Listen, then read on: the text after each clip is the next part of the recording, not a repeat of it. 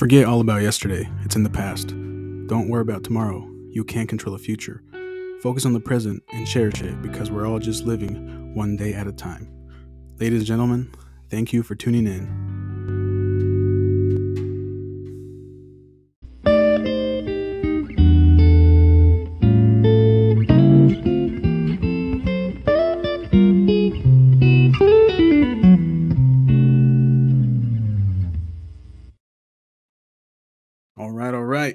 Shout out to my man Anuar.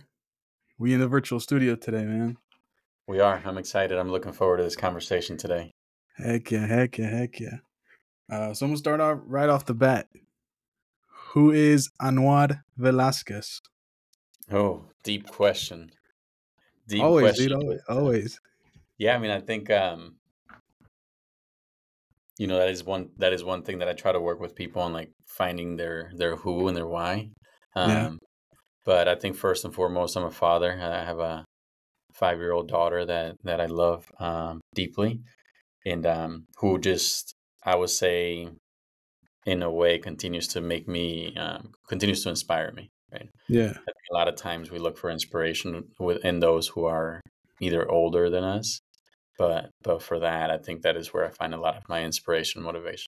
But yeah, I'm a father. I um, I'm also a, a student. I'm a scholar, um, a son, a grandson. But I think by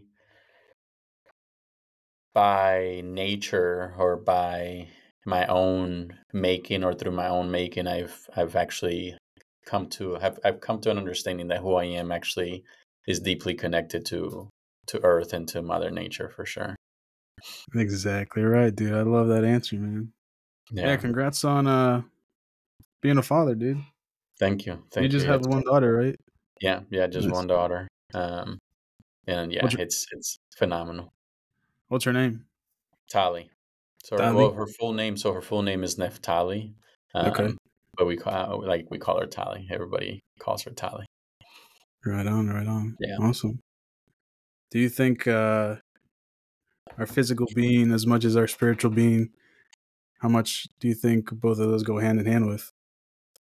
Oh, you know, I think so. I'm a big believer that the, the mind, body, and spirit all have to be aligned for us to actually um, function in healthy ways. And yeah. I've seen a lot of I've seen I've seen a lot of um, unalignment when it comes to to people and, and to this society currently, especially the one we're living today. But I yeah. think they have to go hand in hand. They have to um, not work in, in, such a codependent way, in a way that can be pretty toxic, but in a way that um that they're actually again they're aligned with one another. So it could also be one of those scenarios or one of those cases that um your spirit for sure definitely feels when your physical is out of alignment, right? Yeah. So does your mind, and vice versa. So I think that is it, it is a good way for those to work in unity in that way. Um, but I'm a big believer that they all they all have to be certainly aligned. Nice. Okay. Uh, what kind of stuff do you do to like keep that in practice? Actually, done a lot of meditation recently. Yeah, um, I've gone into yeah, I've gone into some meditation practices. Mm-hmm. Uh, I've gone into some also some cultural identity work throughout the yeah. years. Yeah. Um, physical physical exercising you know so a little bit of uh, just working out um going even going on a walk i know at times we when we think of exercise we automatically go to like it has to be high intensity or it has to be something that, that has yeah, to definitely like make weight training yeah weight training yeah, yeah. right it, we look at those ways in such a singular way of being but yeah just even going on a walk or just sitting somewhere and just being um, I think that is one of the ways that I take care of of, the, of those things in mind, body, and spirit. And you know, for the mind too, I've I've grown to really enjoy doing a lot of research. Yeah, um, research and just reading overall. Okay, dude, that's what I've gotten into too. Just reading in general. Mm-hmm. Ever since I uh, left undergrad. Um, any readings that you found, like any any topics or anything that that draws you in, or you, that you would say pulls you in a little bit more? Uh, weirdly enough, the my most favorite stuff is like dystopian. Mm-hmm. Um, So, uh, what is it? I've read Brave New World. I'm reading Brave New World right now. Uh, I read 1984, um, Lord of the Flies, mm-hmm. uh, Animal Farm. Uh, after I'm done reading Brave New World, I'm gonna read uh, Meditations. Yeah, by Marcus Aurelius. I know he talks a lot about like stoicism and how to how to like keep your mind at peace. You mm-hmm. know, not mm-hmm. not really worrying about like outside factors. Um, just kind of accepting the world for the reality that it is without complain or without you know just being judgmental towards people stuff like that but just accepting your life and the world mm-hmm. and going on about it like any other day yeah. um but yeah what kind of stuff do you do you read what have you been, what have you been reading so you know a lot of the work that i've been doing uh so i recently started my my phd as well congrats congrats thank you in education so I think a lot of the a lot of the work that I've enjoyed doing has been around trauma healing. Yeah. Um, um, some social justice movement or social justice. Um, I won't say critical. I won't say so much critical race theory, but right. just overall looking at looking at historical pieces and uh, looking at the social justice movement. How has it progressed? How's it? How has it stayed the same? Has it been stagnant or um, so yeah, I think a combination of all those things, and then also, um, again, a lot of the cultural pieces. So I've done, I've gone back and started to look more. So after I did my 23andMe, mm-hmm. I was able to find out a little bit more of what, not really what my race is, right? Because we all know that's yeah. a social contract construct. Yeah. More about like the, my passports, we'll call it that, right? So we're yeah.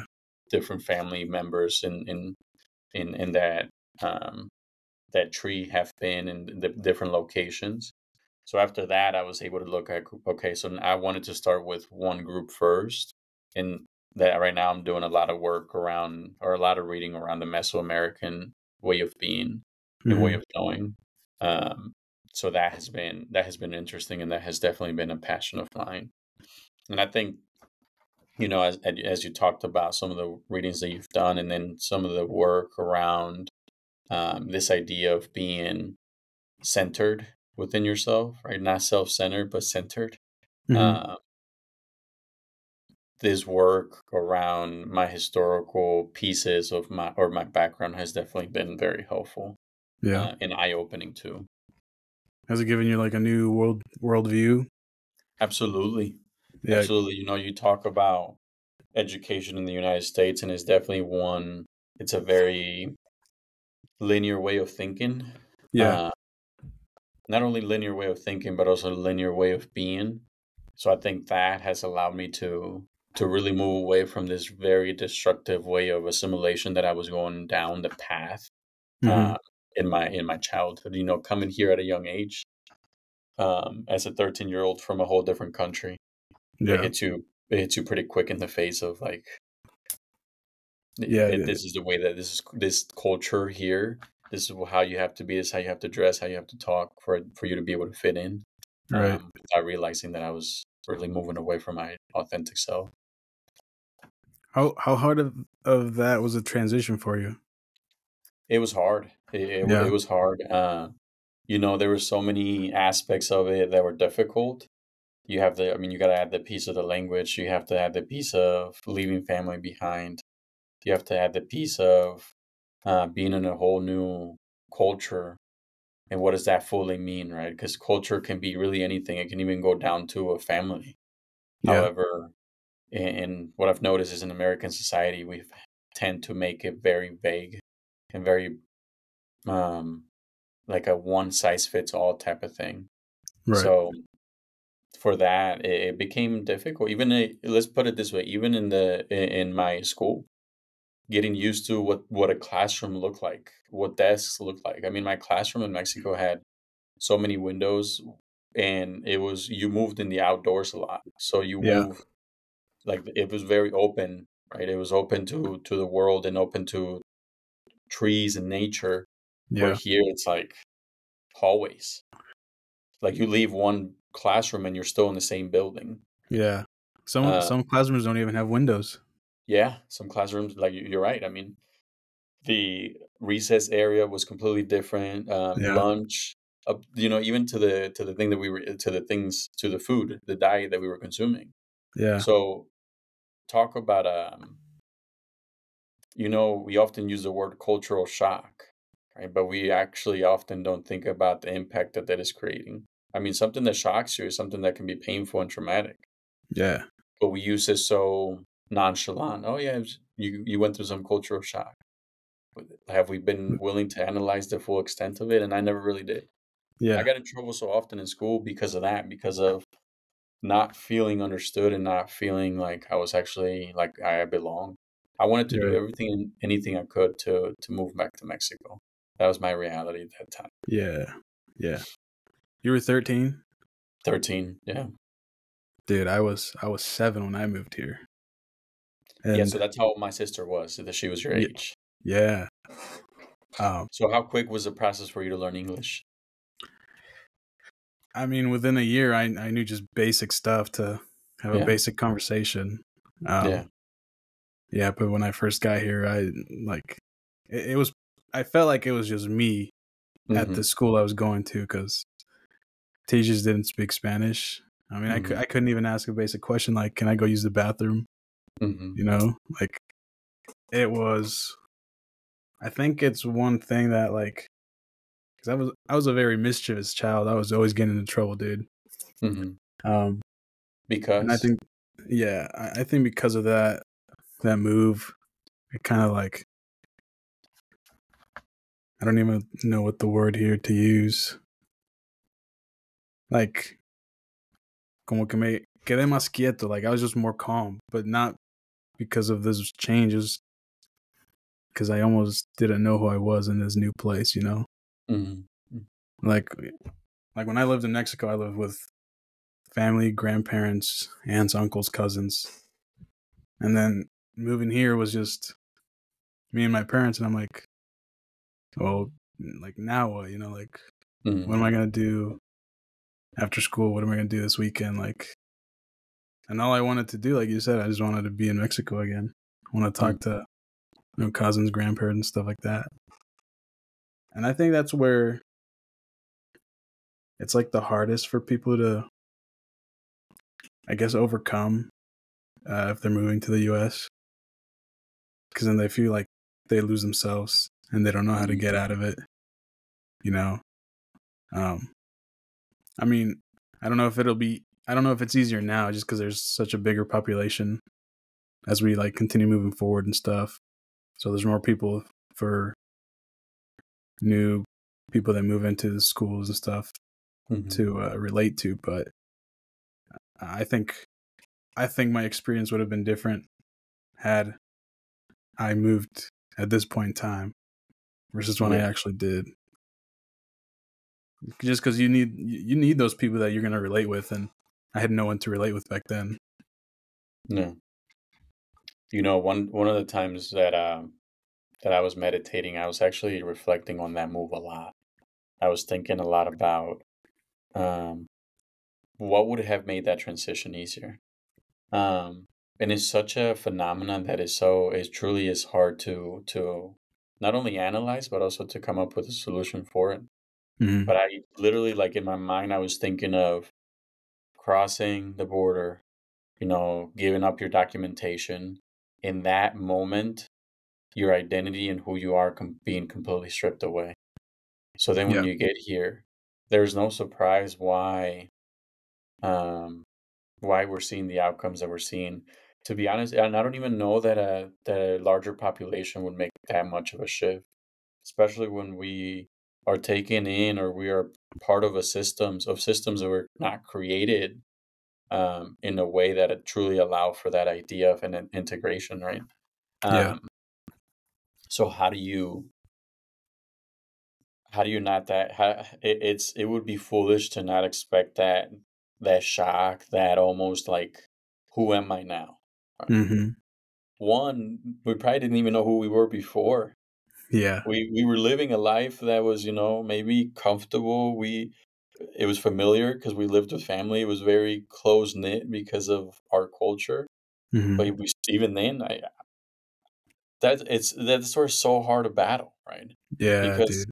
we also come from a culture that at times I completely disagree with some of the stuff that we believe in, some of the stuff that is so uh, like highly publicized and all that. So yeah. Yeah, we're battling two things. We're trying to juggle two cultural identities where we are not realizing that we're falling through the cracks of that that gap, right? You're trying to give it your all for both sides, but you gotta. You're just gonna spread yourself thin, mm-hmm. you know. And if you spread yourself too thin, you're gonna completely lose yourself at some point. So I think not just us as Latinos, but like I think everybody just needs to really set, really just settle down and like try to figure out how we can, we can help each other and stuff. Mm-hmm. So whatever that may look like, how can we better help um, other people that look like us, and how can we get help from you know, um, teachers, everybody that tried to help us growing up, going through school and stuff. Mm-hmm, mm-hmm. Um, you mentioned something earlier that I, I had a question. I forgot it. You're talking about. Oh, you you said something about um, like coming here and like being just a number, mm-hmm. something like that. Do you do you think the U.S. kind of focuses on people more just as a number? And how does how does that different from like what you remember in Mexico?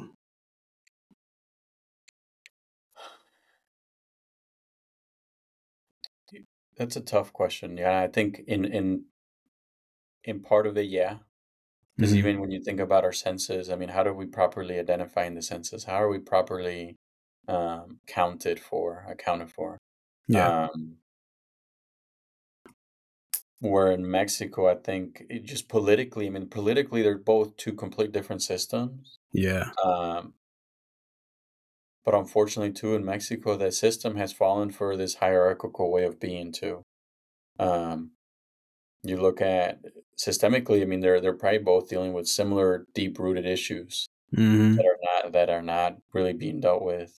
Um, and then also educationally, you know, I came from a school that they didn't really care about us, bro. Like to be honest with you, in, in class, like yeah. I still remember coming here and uh, teachers asking like, "Oh, have you taken a, a English class before?" And I was afraid to say yes because one, I did in in, mm-hmm. in middle school in Mexico. I did take an English class where my teacher was drunk. so if I said yeah. yes, if I told my teachers, "Yeah, I took an English class in Mexico," I was afraid that they would treat me here as like if I knew what they were asking me and what they were telling me and all this stuff, right? Right. Um, but then I come here, and it, in in a very similar and different way, I'm being treated almost as almost again in, in a different way, but a very similar outcomes in the same way that I was in Mexico, with yeah. the expectations set very low for me, um, with the lack of understanding of who I was, yeah. In Mexico, teachers are are paid very very poorly.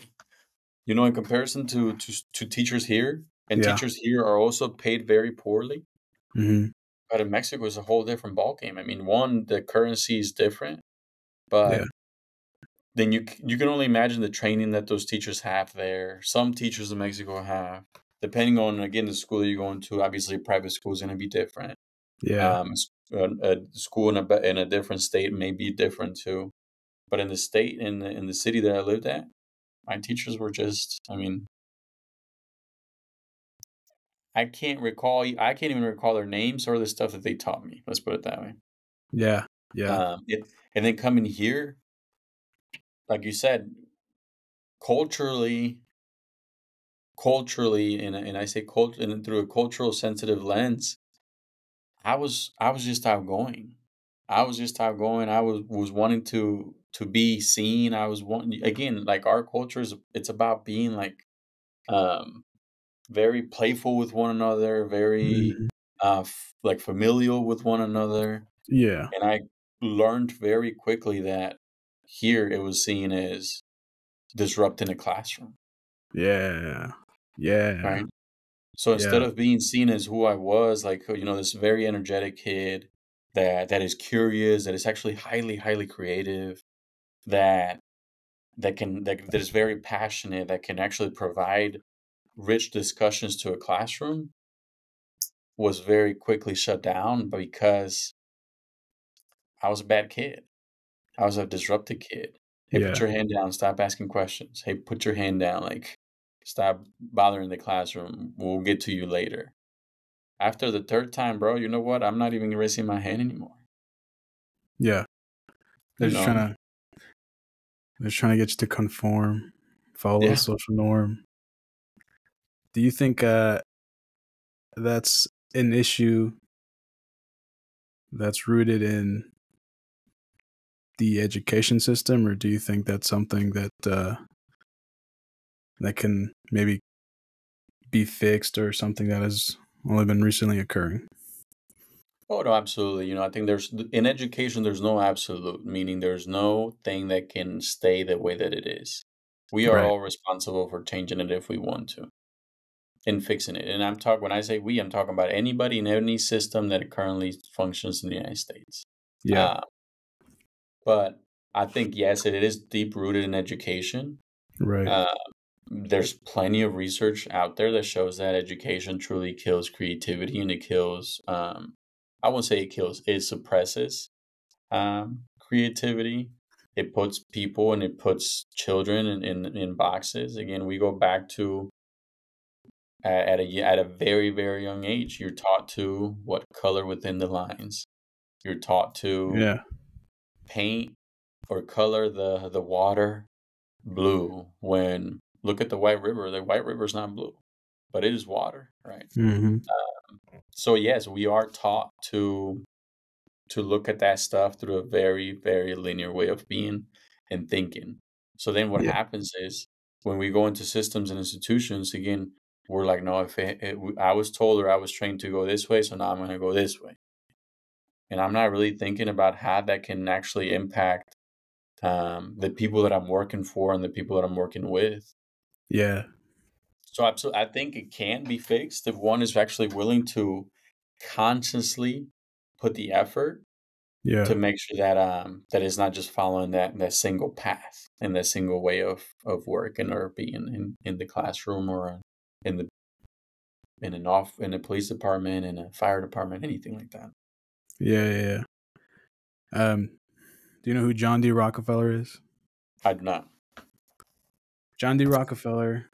He is uh, he is the guy that funded the current education system. He was like one of the guys who created the current education system. Mm-hmm. Um, and like his whole idea for it was like he wasn't just involved in education. He was involved in um, big pharma, big oil. One of the wealthiest people of the 1900s but his main like thing for the education system was like i want compliant workers mm-hmm. which is where you see these uh where you see these um or where, where you're talking about like you have to climb between the lines you know uh, they test you on memorization there's one answer to everything um you know you your test any test you take you got to take it by yourself but like in the real world, you can collaborate with people. There's not just one right answer. You know, you're not mm-hmm. just, you don't have to live your life or go through this world just by living by this set of rules. Like, oh, I can't do that. I wasn't taught that in school and stuff. Mm-hmm. Mm-hmm. Um, and I think with some of the social issues that are going on today, like I don't know how easy this would be, or you know, if uh, they would be willing to do this, but like, we need a whole new set of we need we need a, like a whole new education system. Just start from scratch, because mm-hmm. the current education system that's put in place right now it was not built to deal with the things that we're seeing in schools today. You know? Think of it this way. Two things, and I'll, I'll go back to I'm gonna go. I'm gonna start with the first thing. When you talk about it's not. I think the current educational system is working the way that it was meant when it was created, right? Yeah. And we have not stopped ourselves to think about well, what, how was it created, why was it created, and what were the outcomes once it was created. Again, yeah. our our culture and its core has completely shifted. Yeah. You have people from cultures with such such true diversity of thought, but that diversity of thought is not being implemented and allowed in the classroom. Mathematics. Get shut down. Yeah. yeah, shut down. Mathematics, right? Like again, in math class, if you don't follow these certain steps, even though we both might have gotten to the same answer, mm-hmm. but it's not because of the steps that I showed you, then you know what? You're going to get the answer wrong. I mean, think about that. Not only do you get the answer wrong, but then we're also applying some sort of shame into the work that you did yeah. to get to that result, even though the outcomes were both the same. So now, yeah. what has happened psychologically, you're willing to say that you're willing to put that shame, so you're also willing to put that blame of like, dang, like now, yes, you know what, I am wrong. So let me work the way that you wanted me to work. So then now I'm going to go to my second point, right? we like to say that as a, as a society we want to be very collaborative mm-hmm. but really what we're asking people to do is just to be compliant like you said yeah we're not in teams and teams in in teams in every system there's teams in every system that you can think of right? right and i fully do wonder and i truly do wonder like what level of collaboration is happening and what level of cooperation and compliance is actually happening in those. So, like, what is there a balance between the two? Is there one that outweighs the other? And I yeah. can, you know, if, if I were willing to do some research and put some bets and money into it, I think it's just more of a compliant society than a collaborative society. So, when you talk about are we capable of starting from scratch? Yeah, absolutely. Because the current system was created by somebody that didn't look like you or me. No, oh, not at all. No. Yeah. No, no, it did not. So again, it is working. It is working for those who it was created for, and is working against those who were not taken into consideration into account at the time that it was created. Yeah. And I'm not playing. I'm not saying that to place any blame on anybody or any guilt. Like if that's what you're feeling, that's what you're feeling on your own. Yeah. I'm not saying that you were the creator of it. You're just making an observation. Absolutely. That, yeah. And we also have to be realistic with that, right? Like yeah. we have to look at it through the lens of reality instead of ideality. Because ideally, yes, we would love for the system to function for everybody. Mm-hmm. But Martin Luther King Jr. said it the best. He said, I feel like I'm placing my people in a burning home. Whenever he started to realize that integration was not what he fully thought, yeah, he really said it. I feel like I'm placing my people into a burning home. This is the burning home. Yeah.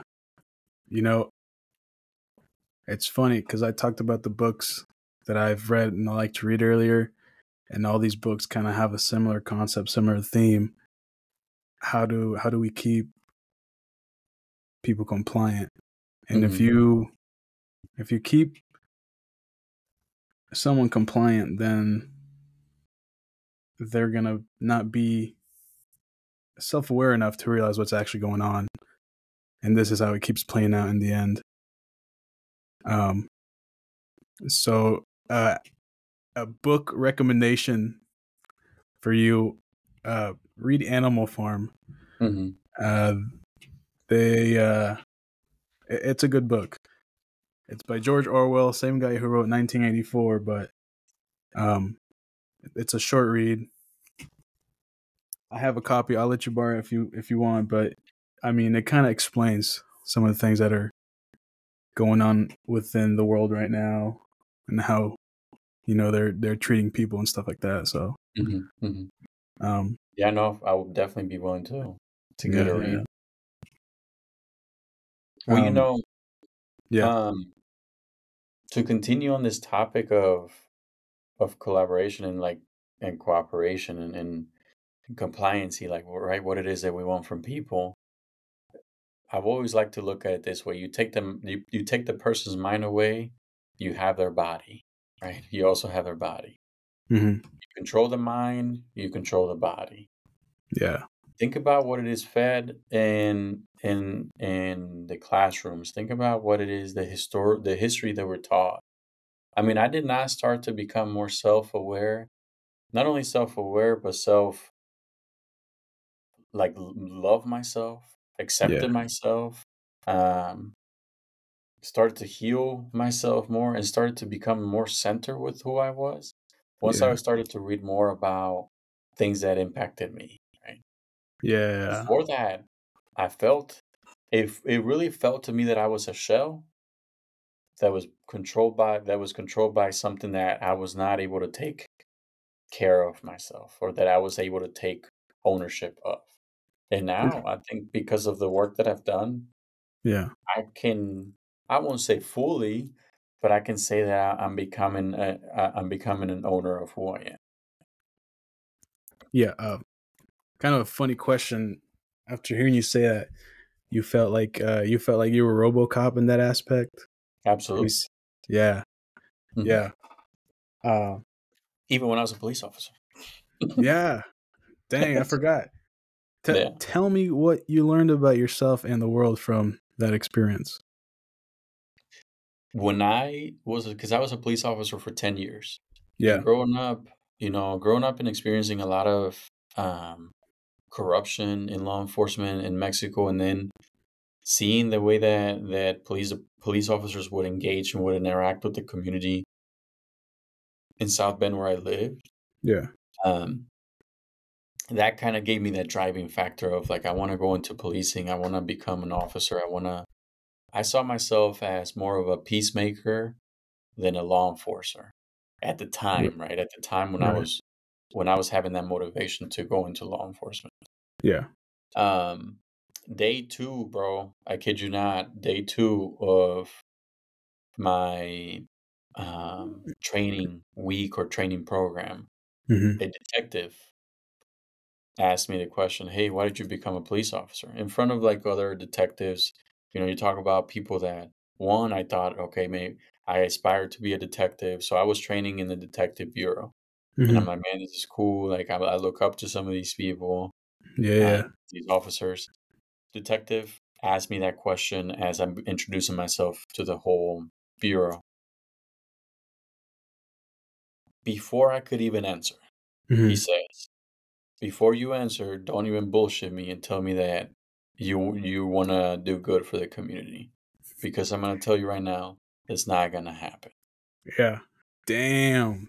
I was like hmm. Holy shit, dude. Just the beginning of your program too. The be day 2. Damn. Day two. I was like dang like well now that sets that truly set that was the foundation that was created for me. So you talk yeah. about a shaky foundation. That was it. There was no foundation. There was no foundation. Yeah. So then what happens is once I stepped into the system, I fell all the way down. Right? Yeah. i and I didn't even realize it. And here's why I didn't realize it because I was a Robocop. I was just like functioning. I was going. I was. I lived in such a cognitive dissonance mindset mm-hmm. without even realizing, right? And for those yeah. viewers who may not know what cognitive dissonance is, is that separation of the internal versus the external, right? Uh, that separation yeah. of um, your body and spirit and your mind of, you know, t- knowing that inside something is wrong or something is not ethically correct, yet I'm still participating in it, right? Yeah. Uh, so, yes, I was living in such a mindset. Um, so, for 10 years, what I failed to recognize was that I was functioning as Officer Velasquez and not Anuar Velasquez. Yeah. The badge had taken over. Um, the uniform, I put the uniform on and I did not realize that the uniform was completely encapsulating who I was as a person and as a human being. Right. So yeah, it went out the window. So you talk about another traumatic experience. You know, went through it as an immigrant, went through it as a as a young kid, mm-hmm. went through it as a police officer, back to back, and that's not even considering or even accounting the the trauma that I had experienced as a young child myself. Yeah. If you if you feel comfortable, what kind of what kind of trauma? Um, a lot of domestic violence, um, witnessing it, experiencing it firsthand, being a victim of it. Yeah. Um, you know, racial trauma, discrimination, and, and, yeah, other stuff in there that maybe in the future. Yeah. Do you but think? Yeah. Uh, do you think something that's that's something that is like generational as Latinos? Like, I mean, I I, I remember I never met my grandpas on either side, mm-hmm. but I always heard stories of like uh, them not them just not being you know uh drinking too much mm-hmm. you know um abusive uh hanging out with other women and stuff like that you know mm-hmm. um and it really wasn't until just a few years ago or I finally came to like see what that looks like through like each generation. So, I mean, I never met my grandpa, but I heard stories on how he was, and I'm like, well, this is why my parents are like this, you know, because of what they saw, what they went through, what my grandma went through, what my grandmas went through, and I, uh, you have to take a like a step back and kind of separate yourself from how they raised you which is difficult because like the first thing you want to do is put blame, and you're gonna think like, well, they they didn't know any other way. They, that's how they were raised, you know. Mm-hmm. Um, I think that's another thing. Why there's a lot of like issues going on too. People just never want to take just like a, take a step back and figure out like, okay, well, why is are they acting this way? Why are they behaving this way? why is this the way that it is? And until you really take a step back and think to yourself, well, what what kind of stuff did they go through go through? What kind of things have they seen? What kind of things have they experienced? And it seems like we're living in a world where everybody just wants their own spotlight, so they don't ever even stop to think that way, you know? Mm-hmm, mm-hmm. Um, I don't know. What What do you think would be like a, a good solution to yeah come know, together in that aspect? So one with your question uh, in regards to is it is it a generational thing? Absolutely, um, and I completely agree with you. And I think what, truly what has what's that, what has helped me come to terms with forgiveness for my dad has been that has been just me sitting back and thinking one through the stories that I heard, but because I never saw my grandfather in that aspect. Yeah, um, but I also didn't spend that much time with him. Yeah. But from what I hear, not only not only in his upbringing of poverty, but also in his upbringing of violence. Um, yeah, I mean, obviously, to me, there's no there's no question of like why why is this happening to me now?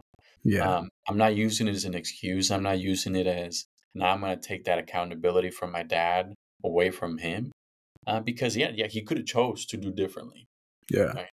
and I think that's what for me my rude awakening was in regards to that was with my daughter. Yeah, you know, for the longest time I was afraid of becoming a father. Right. It was because of I did not know how I was going to be. I yeah. did not know what type of father I was going to be, um, how I was going to discipline a child.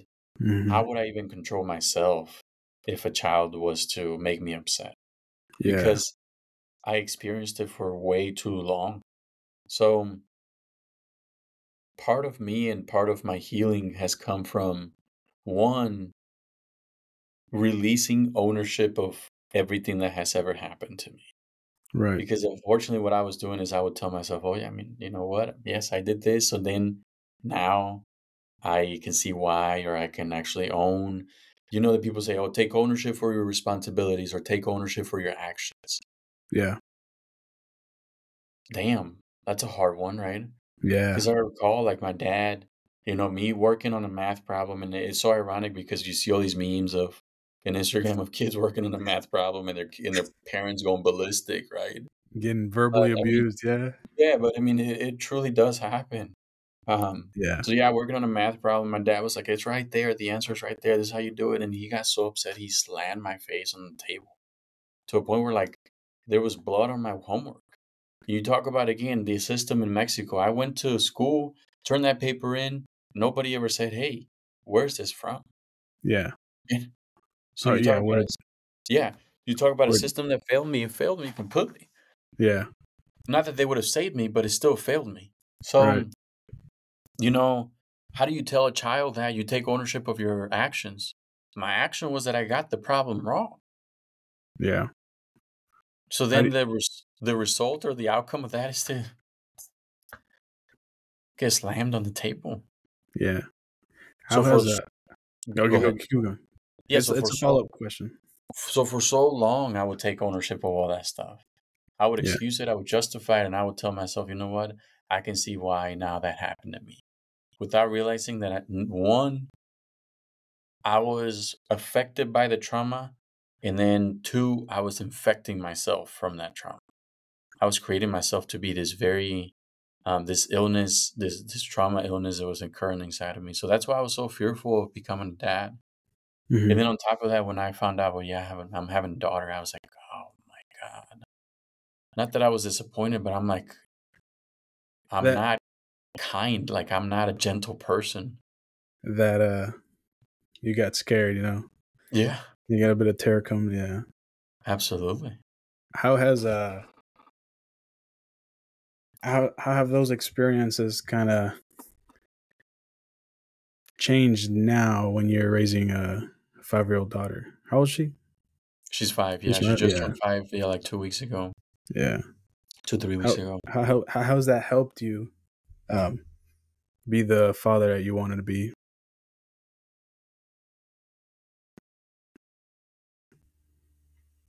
You know, I think in a way it has it, it taught me or it it is showing me the light of like it, it, it is truly lighting up the tunnel that I don't want to go down, right? Uh, The the Mhm. road that I don't want to go down.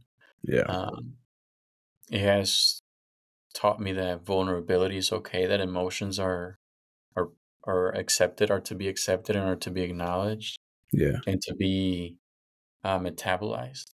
Right. But um, by and large, again, I think a lot of it is it has now shown me that that it is my responsibility to not be who I thought the world wanted me to be. That I Mhm. can actually be who who I am. Because again, I said it earlier. You know, I at that moment when I found out I, it was a daughter, I thought of myself as not a gentle person.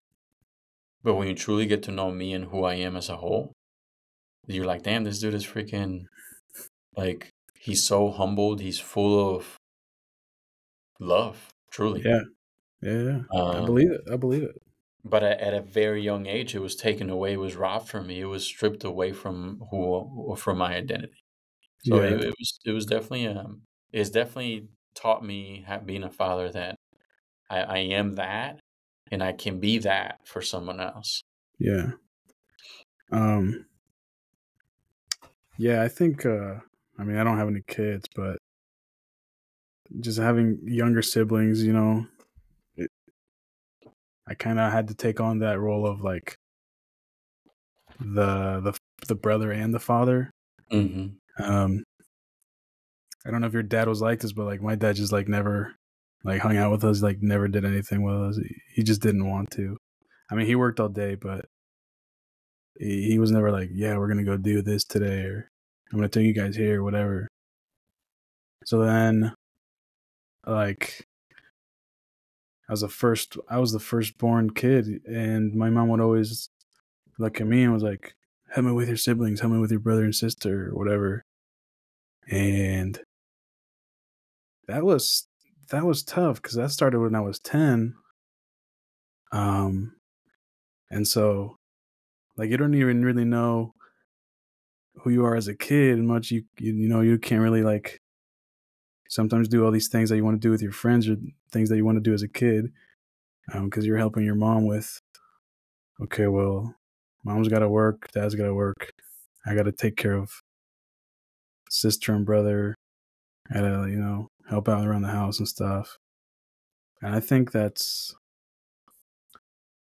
i think that changed me a lot mm-hmm. um because i was in the same way like until i really until i really started taking care of my siblings, I was not very patient. I was, you know, I, I got angry easily, um, like at myself or like at my siblings. Mm-hmm. And they're the ones that like kind of help me really understand like my emotions in that aspect. Mm-hmm. Um, because you know we're Mexican, we never talked about feelings. We never, your parents are almost never show emotion. I don't know if you had that same experience, but you know, like I never saw my dad cry. He didn't show any other emotion than like he was mad. That was the only emotion I saw. Mm-hmm. Um, but I think when you have to take care of somebody else other than yourself and have to worry about somebody else other than yourself, that's when your mind really starts to change and that's when you get this uh they say hindsight's 2020 that's where that really comes into play mm-hmm. um on like who you want to be how you want to be as an adult as a parent things like that mm-hmm. um so i don't know it, it was definitely an eye-opener and uh, it took me a while to realize that too but um again, I think we're just in a in a point in time where everybody just kind of self-centered. Like I don't want to bash anybody, but like it seems like everybody's just worrying about themselves, you know? Yeah. Yeah, you know, I think Western society is a very individualistic. It is a very um again it's, it's a very selfish way of being um, even when you look down or when you analyze how it is that we treat nature it's very it's very transactional very what can i get from yeah. this natural resource to profit me um, yeah. but you know one first of all thank you for obviously being vulnerable to share about your dad and, and your lived yeah. experiences because yeah it is true i think in a way from from what I've understood about Mexican fathers and and I'm speaking from from the experience of my friends and then colleagues or other people that are close to me and, and their experiences with their with their dad is Mexican fathers are, are amazing providers, right? Yes. Like they will provide and they will give you, they truly will give you their shirt off their back. But when it comes to um, loving loving like endlessly loving um through that way of teaching and loving through that way of even intimacy like intimate yeah. love not yeah. obviously in sexual way but intimacy like actually yeah. holding you and that's where the, there are drawbacks there yeah you, you do miss out on that so for so long i would i would think about as a father too like you know i gotta i just gotta feed i gotta feed i mean i gotta feed my daughter that's it without yeah. realizing that without realizing that I was feeding her physically, but I was not feeding her mind or her soul. Yeah. Because that's what I was for too long. I was longing that. I was I, I did yeah. not have that. Yeah, my yeah. dad brought food to the table. So yeah, physically I was doing well. Mm-hmm. Mentally and spiritually, broken. Yeah. Broken. They were never taught that. You know, nope. never Absolutely. That's what that's why it's a generational thing. Yeah. They so, only so at what point, you know, as as a person, at what point do you take responsibility and accountability for your own changing or creating of of new generational trends? Yeah. Because the way I mean, the way that you're talking and, and what you're bringing up, you're bringing up excellent points of in the current society that we're in. Yeah, we're more likely to the the next generation is more likely to have the same conversation that you and I are having right now yeah. instead of now the topic being the complete opposite. that yeah, Mexican fathers can provide the soul.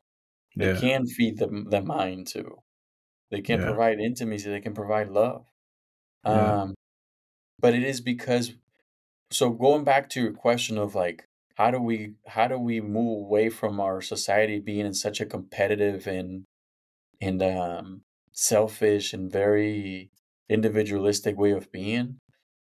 I'll tell you what, it sounds so simple yet it's so difficult, and it's truly returning to our childlike state.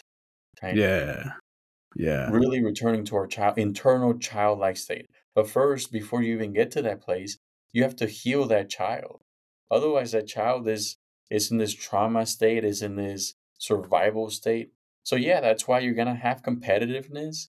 That's Mhm. why you're gonna have individualistic mindset, and that's why you're gonna have selfishness in this society. Because Mhm. that childlike that is currently inside of you, it wishes to to continue to play in a colle- in a collective effort.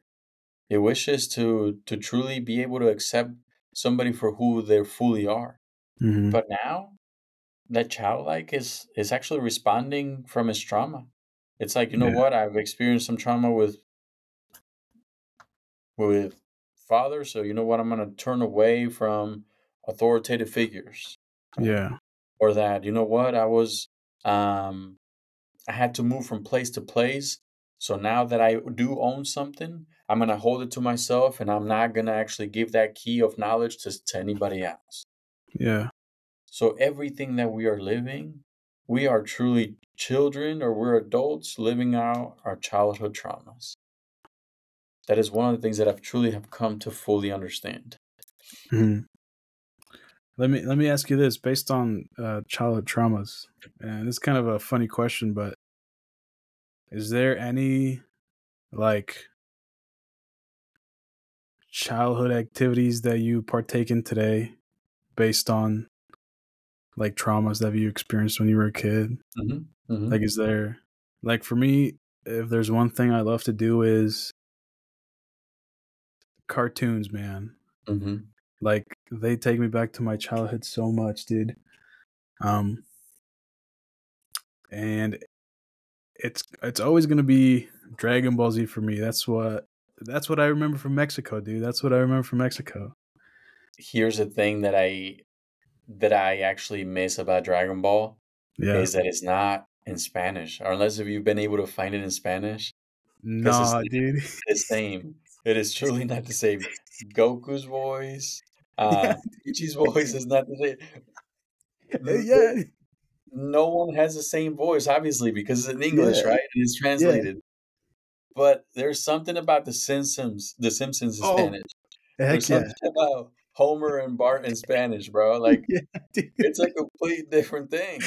Yeah. Not Yeah. only okay, so not only the the sound, but the translations are so different. Yeah. Like the, the crap that that uh, Homer would say, or that Bart would say, like in Spanish, bro, yeah. it is hilarious. But then I hear it in English, and I'm like, ah, It's- whatever.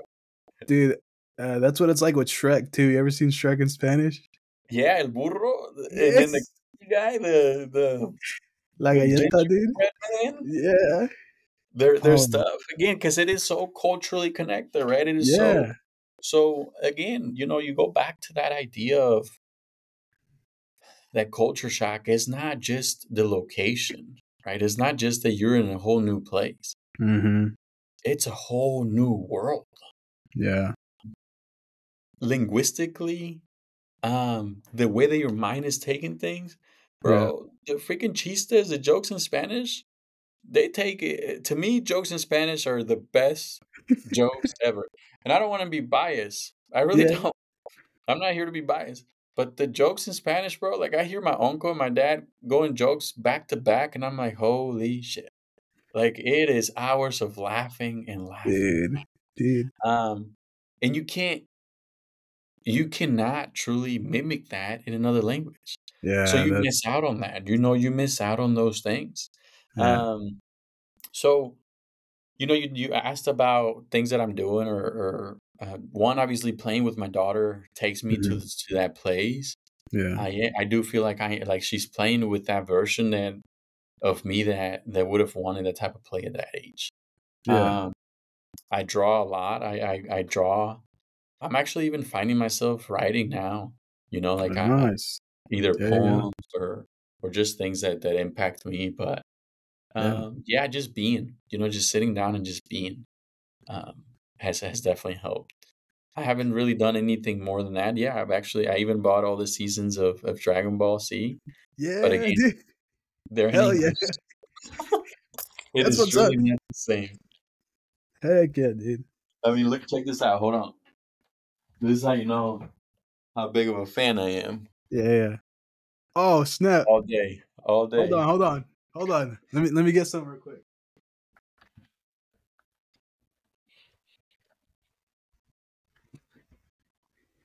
Yeah, there you go. Super Saiyan Funko Pop, dude.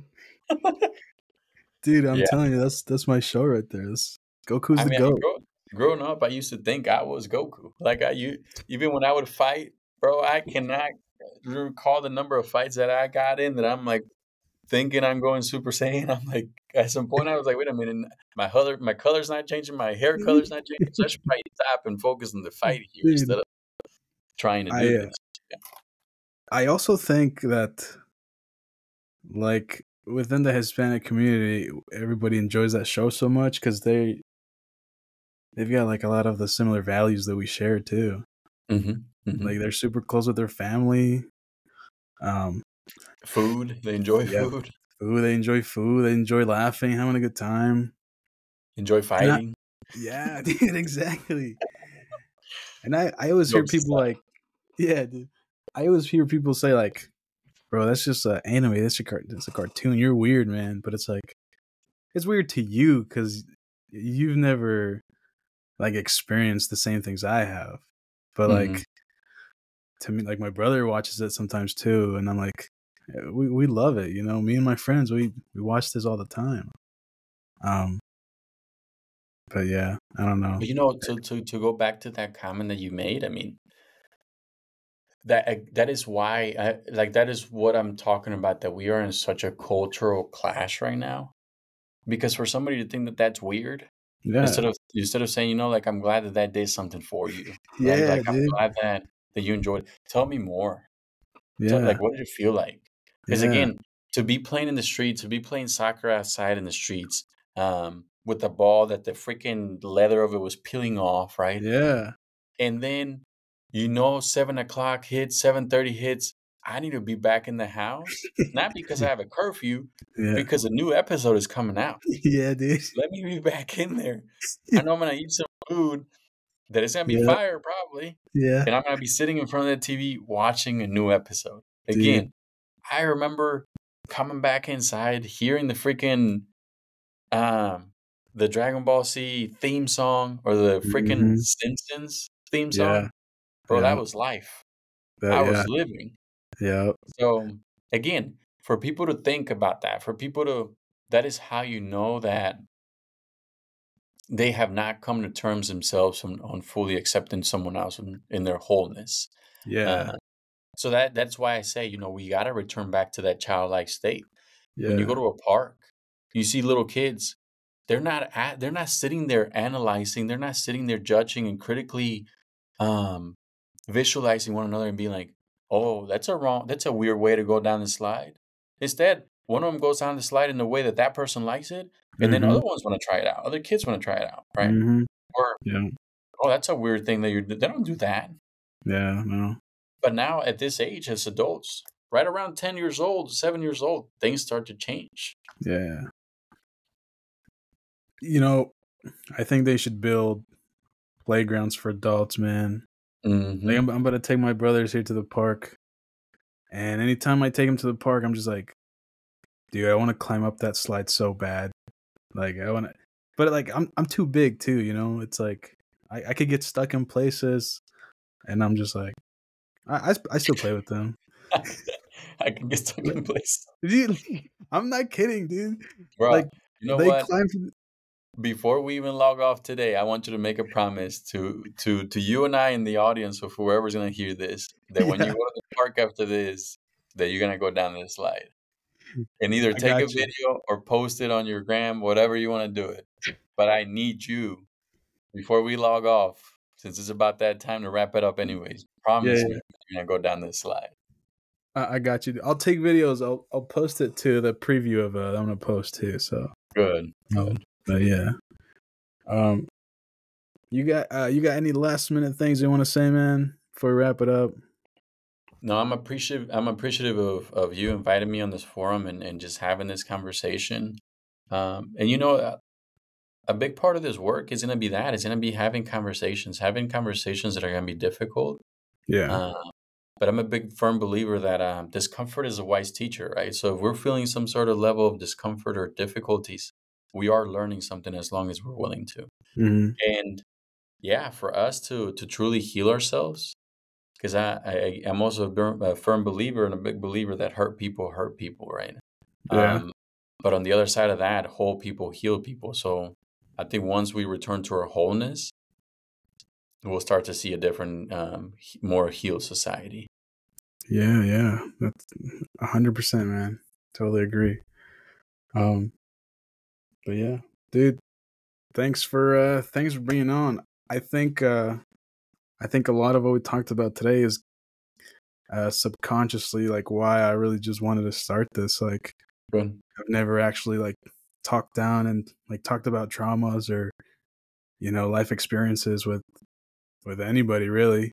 Mm-hmm. Um, so yeah, I feel a little bit more of like whole, like like uh, I got some weight lifted off my shoulders. You know, it's not okay. common to see two Hispanic men talking about like traumas, how mm-hmm. they how they deal with things.